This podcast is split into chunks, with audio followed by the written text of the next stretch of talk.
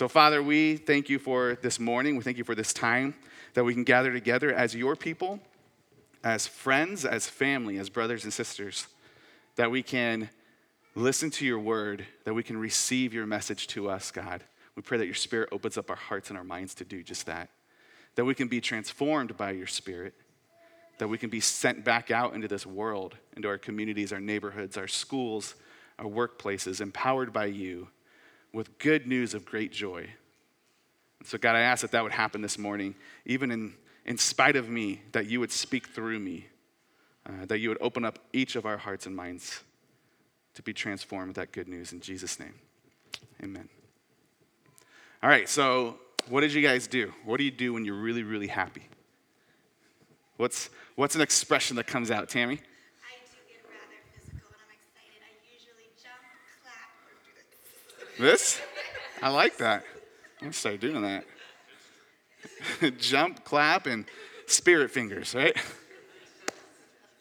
That's awesome. Jazz hands. Jazz hands, sorry. What, what, what things typically bring that out of you?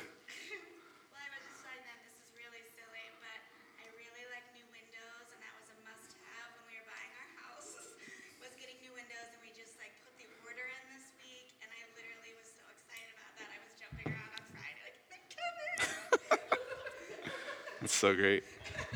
I could picture you, Tammy, at the Home Depot looking at new windows like, these ones are perfect.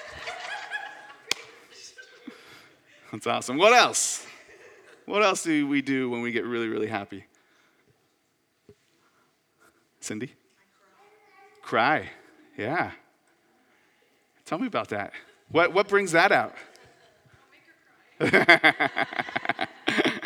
it's always my goal to get at least one person to cry in every sermon. So if we can get it out of the way now, then we could rest. It's just that m- my heart just swells and it's just so overwhelming. I'm, I can't control it. Yeah, yeah, that's great. I've been there. I could probably relate a little more to that one than jazz hands, but so, I'm usually somewhere in between. Anyone else? What, what do you do when you're really happy? Anthony?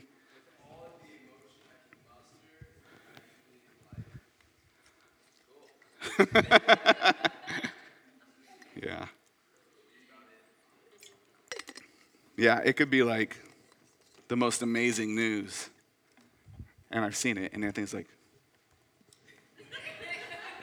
his face right here? Cool. Jazz hands on the inside. That's awesome.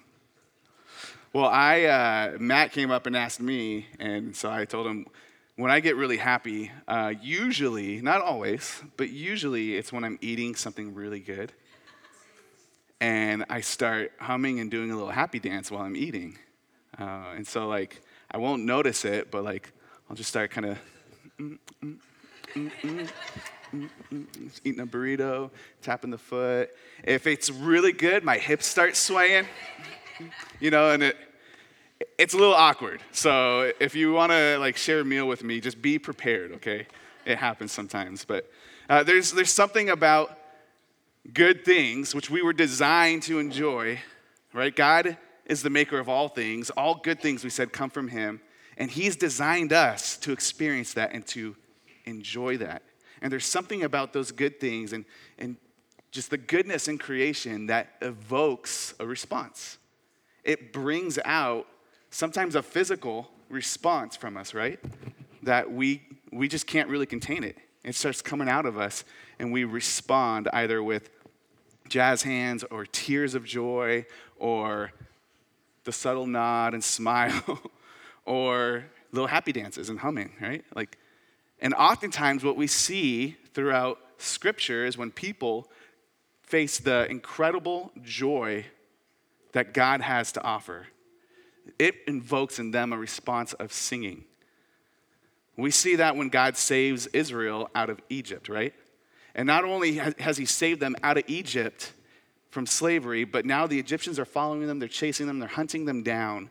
And God has led them into this little peninsula where they're surrounded now by a body of water and a great army ready to take them back to be slaves. And it's in that moment of despair of what is going to happen where God shows up and he miraculously makes a way for them where there wasn't a way, leads them across on dry land, swallows up their enemies with the sea. And when they get to the other side, what does Moses' sister Miriam do? She leads the people in singing. She leads the people in a response of singing because of the joy that they were just saved from certain death, right? And this song becomes a song, an anthem almost, that God's people Israel would sing pretty regularly to remind themselves of what God had done. And so this morning, as we're continuing to go through the first chapter of Luke, there's so much going on in one chapter of Luke. We're going to look at another Mary, another Miriam, who sings in the response of joy because of God's salvation. And so turn with me to Luke chapter 1, and we're starting in verse 39. And what we're going to do this morning is I'm going to read a little bit of the story. We're going to pause and we're going to examine it and maybe even respond. And then we'll go back to read a little bit more of the story, okay? And so before we start in verse 39, just a reminder we were looking at Luke is writing to a friend, he's writing to someone to let him know how you can have hope. How you can trust in this good news, these things that have happened among us. Something has taken place in the world that is changing everything. And he says, I've examined this, I've looked into this. You can trust this. I've spoken to eyewitnesses. I've looked into their claims to make sure that it's accurate. And then he starts going back and forth between two stories, two families. He's looking at Zechariah and Elizabeth, an older couple who wanted a child their entire life, has been faithful to the Lord, called a righteous people, but yet they haven't had a child and they're getting old now. And then a young girl named Mary, or the Hebrew name would have been Miriam, and she is young, maybe as Wade said last week, maybe around 12 or 13. Already in that culture, she's engaged to be married, but she's not married yet. And both of these people are visited. Zechariah is visited, this old man, and young Mary is visited by an angel who tells them, You're going to have a child. In impossible ways, in impossible circumstances. One, you're, you're too old. You've been trying your whole life. It doesn't doesn't seem like it's going to happen. It seems impossible. The other one, you're too young. You haven't yet known a man. You are not married yet. Seems impossible that you could have a child, right? Physics don't really work that way. Biology doesn't work that way. And yet, this angel comes and visits both of them and tells them this news. And we see, on one hand, Zechariah struggles to believe that. He's like, How can this be? My wife and I, we're too old for this. There's no way. And we see, on the other hand, this young girl with such faith says, I don't understand it, but I'm a servant of God, and whatever you say, let it be. Let it be so for me. And so she receives this news six months later after Zechariah has received the news. And now she's going to go see Zechariah and Elizabeth because Elizabeth, Zechariah's wife, is actually Miriam's much older cousin. So this is where we pick up verse 39. She's just received this word from the angel. And in verse 39, Luke continues to write In those days, Mary arose and went with haste into the hill country to a town in Judah. And she entered the house of Zechariah and greeted Elizabeth. And when Elizabeth heard the greeting of Mary, the baby leaped in her womb. And Elizabeth was filled with the Holy Spirit. And she exclaimed with a loud cry, Blessed are you young, among women, and blessed is the fruit of your womb. And why is this granted to me that the mother of my Lord should come to me? Remember, this is, this is a woman maybe in her 90s in a culture that very much valued those who were older over those who were younger. And she's speaking to a young 12 or 13 year old girl. Blessed are you among women, and blessed is the fruit of your womb. And why is this granted to me that the mother of my Lord should come to me? For behold, when the sound of your greeting came to my ears, the baby in my womb leapt for joy. And blessed is she who believed that there would be a fulfillment of what was spoken to her from the Lord. We're going to pause right there. Remember this culture, this time with these people, uh, as I said, they, they very much valued and esteemed those who were older in age.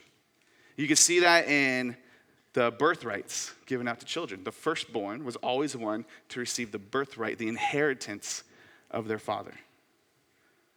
And then you can see that in uh, situations in culture where those who were elder were dignified and more esteemed and were often given better seats at the table or better places to worship in the synagogue. And not only that, not only were the elder more esteemed, but the elder males were the highest esteemed. And so you have this young girl, Mary, coming from this poor town of Nazareth. In fact, we, we see in scripture somewhere else in the story the question can anything good even come out of Nazareth? After the angel goes and visits Zechariah at the temple, a priest, an elder man, gives him this good news. He struggles to believe. Six months later, he goes to the little town of Nazareth, which would be kind of like saying, then the angel went over to Yuma. I'm like, really? Why would you go there? Sorry if anyone's from Yuma in here. Goes there, visits this young girl, this young poor girl, this young poor unwed girl, and gives her news now you are going to have a baby. And she's like, I don't understand. I'm not married. That's impossible. But whatever you say, whatever you say. And think about, I want you to put yourself in the shoes of Mary in this moment. And, and Wade did a great job talking about this a little bit last week, but think about what must have been going on in her mind. Like to, to come to your community now, to your own family even, as a young 12 year old unmarried girl, and to say, I'm pregnant. And as Wade pointed out last week, you could be stoned for that. You could be ostracized from your family for that. You could be booted out of the community for that. All kinds of things could have happened to this young girl. Think about women in here who are moms or who have ever been pregnant. Think about how scared you were the first time you found out you were pregnant. How do I care for this baby? Right? And she's thinking, I, am not married yet. This guy, Joseph, it's not his baby. I'm going to tell him I'm pregnant. What's he going to do? Is he going to leave? Is he going to out me to the community? And so, even if I survive this, I'm stuck taking care of a baby all by myself now. And by the way, this baby's the Son of God. So, don't mess it up, Mary, right? Think about all that pressure. And Mary hears this news and she runs to see her cousin Elizabeth. And Elizabeth, this is one of the most beautiful interactions I think I've seen in people and humans written down in the scripture. These two women. Elizabeth with such faith. We, we saw in her story last week just her trust in God throughout it all and her joy, even when her husband comes home mute, he can't talk anymore because he doubted what the angel said. She's filled with joy because of what the Lord is doing in her life. And her young cousin comes into the home. And immediately, the baby inside her womb starts doing jazz hands, right? He's jumping around for joy. And we're told that Mary, or Elizabeth is actually filled with the Holy Spirit in that moment, too. Remember what the angel said to Zechariah your son will be filled with the Holy Spirit even in the womb. And now we're seeing this. This baby, not yet born, this fetus inside of Elizabeth, hears the greeting of Mary, and something in this life knows good news is coming. Isn't that incredible? The Holy Spirit is at work even then inside little baby John. And that fills Elizabeth, his mother, with such excitement and joy that she starts exclaiming what good news this is. And what we see next is a response that comes out of Mary herself that is so filled with joy, so filled with wonder, so filled with amazement, that many people believe she was actually singing it. Now, we don't know this for certain, and in fact, it says, and Mary said, and then we'll read it, but the way it's written out, it's so much like the way the Psalms were written. And, and the way that the literary structure is, and the way that the, the poem of it appears to be. It, it, seems like, and especially with the amount of joy she had, she was just bursting out. She starts singing. This is what God's people did. They sung often to remind themselves of how good God is, especially in moments where it seemed the darkest, where it seemed like things were hopeless. They would sing. Have you ever been around people like that? That like life's like a musical to them? And they just start burst out singing out of nowhere, and you're like, oh my goodness, stop it, please, right?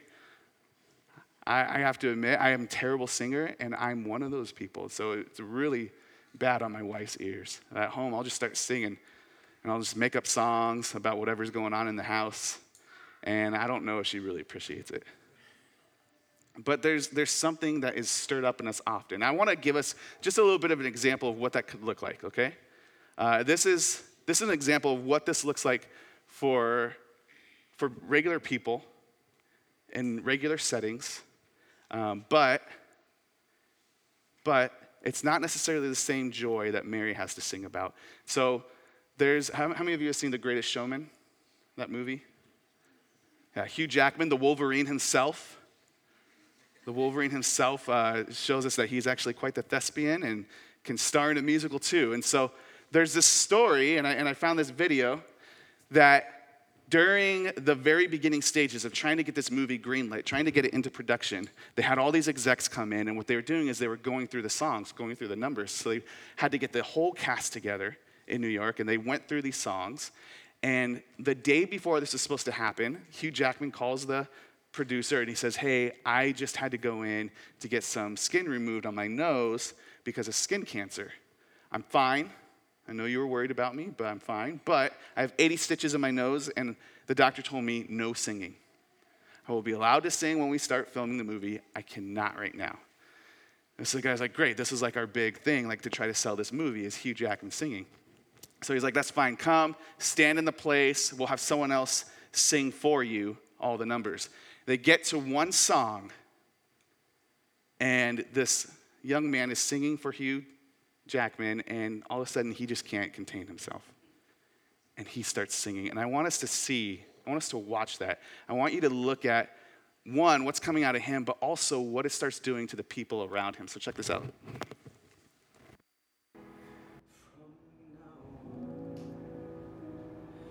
Eyes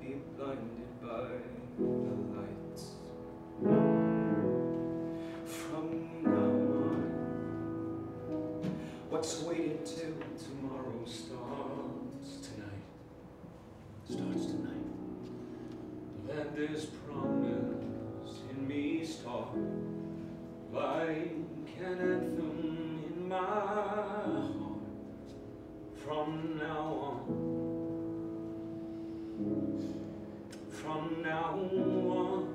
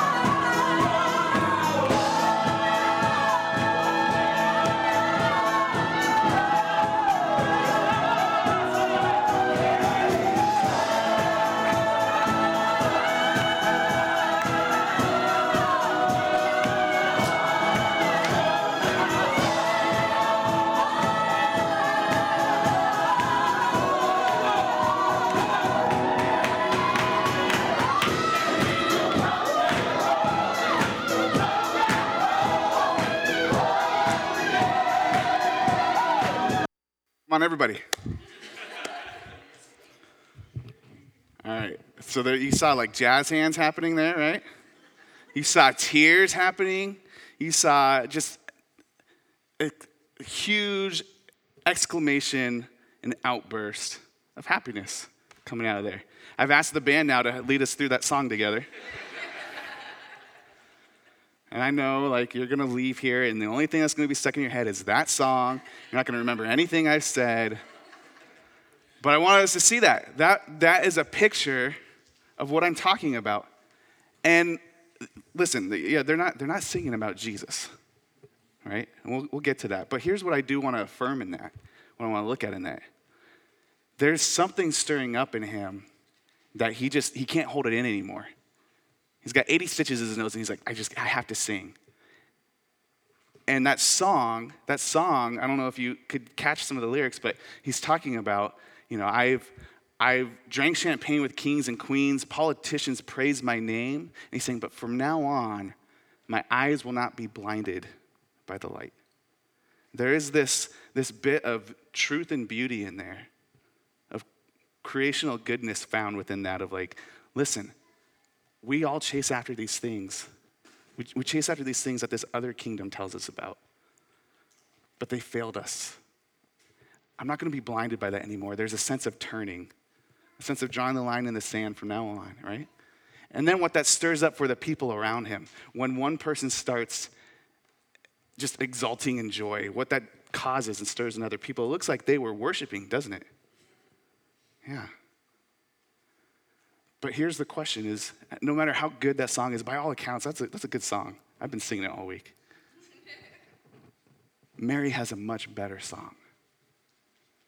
Mary has a much better song because Mary recognizes that she too, and not just her, but all of God's people, all of Israel, and not just them, but all of the world, all of humanity has also been blinded by the lies of another kingdom.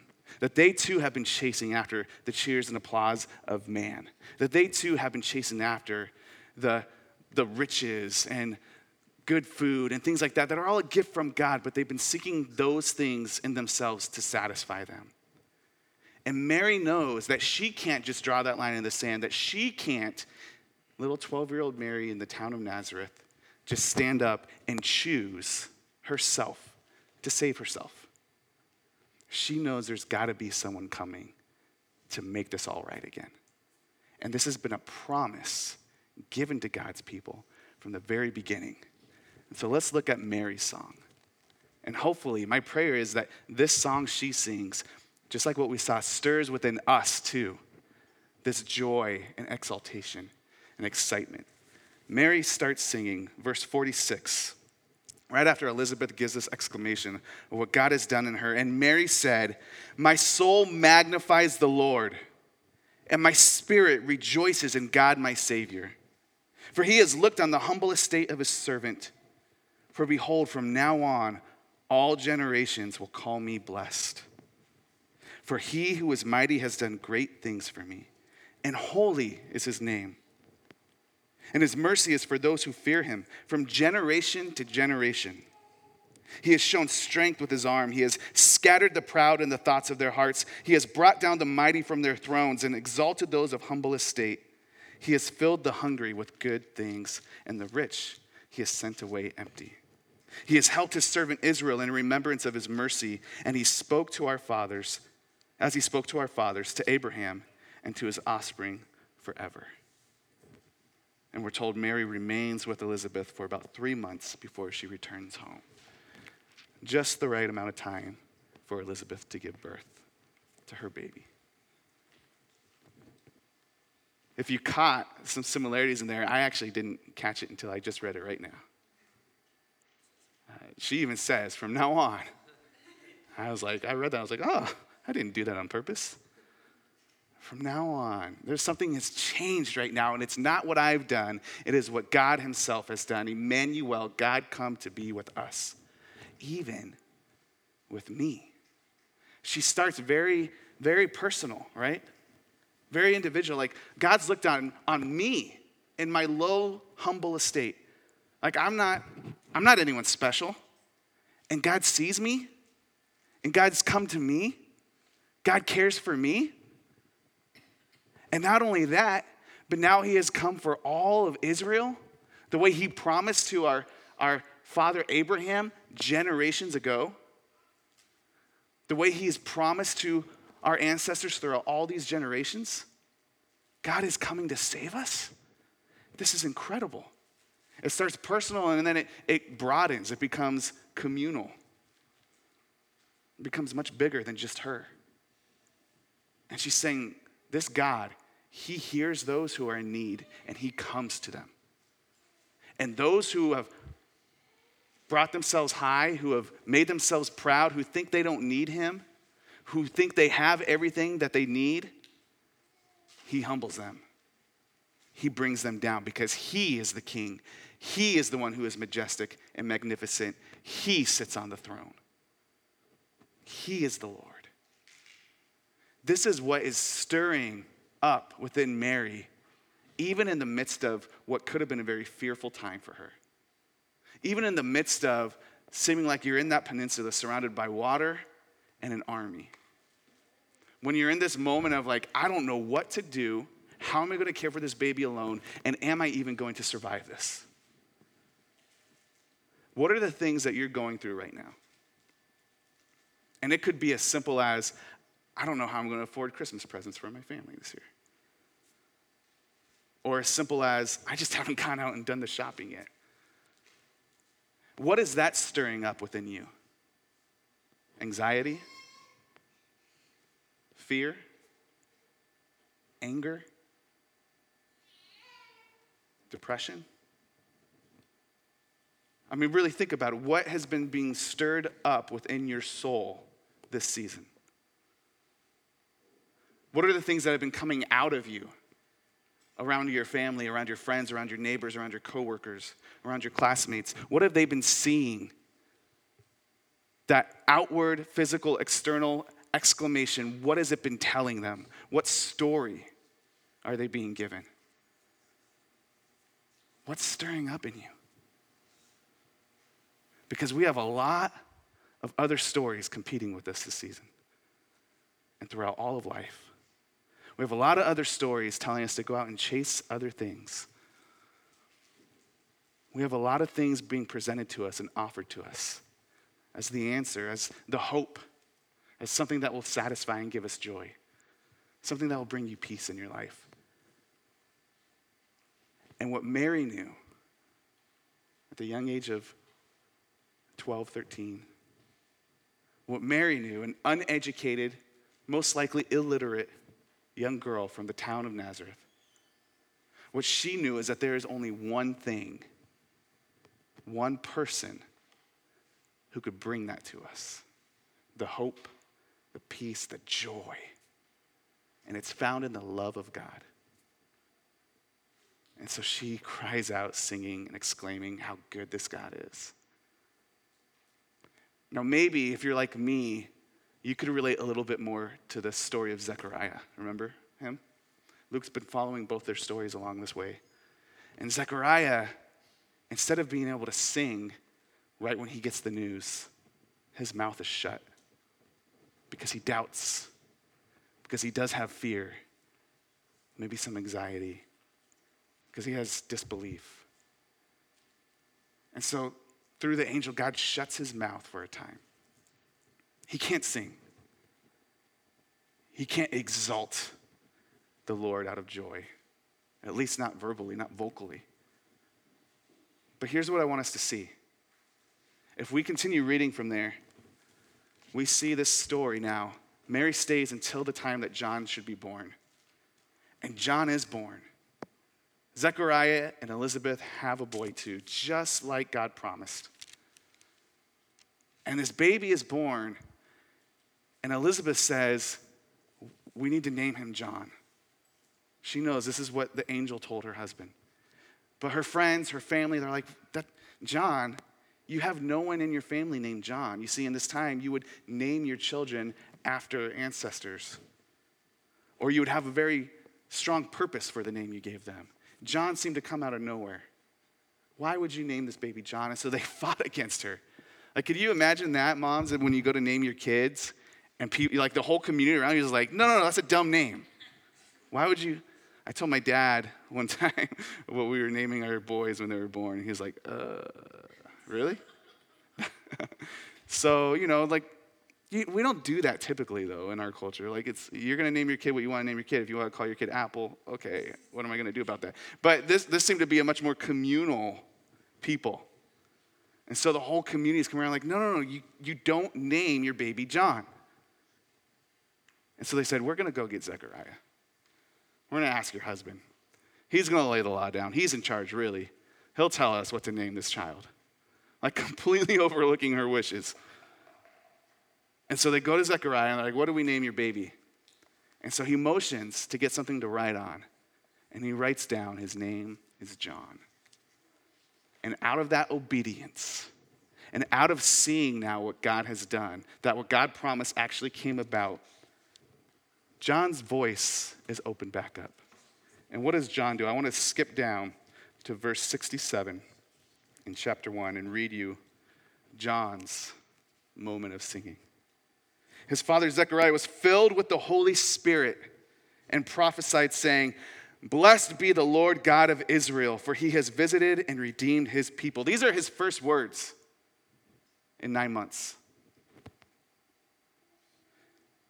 He has visited and redeemed his people, and he has raised up a horn of salvation for us in the house of his servant David, as he spoke by the mouth of his holy prophets from of old that we should be saved from our enemies and from the hand of all who hate us, to show the mercy promised to our fathers, and to remember his holy covenant, the oath that he swore to our father Abraham, to grant us that we, being delivered from the hand of our enemies, might serve him without fear, in holiness and righteousness before him all our days. There's a lot of similarities there to Mary's song. I remember what you promised to your people long ago, to Abraham and our other ancestors. God, you're doing it. This is incredible. But I love Zechariah goes even further. It's not just personal, what you've done for me, Lord. It's not just communal, what you're doing for Israel. But listen to this.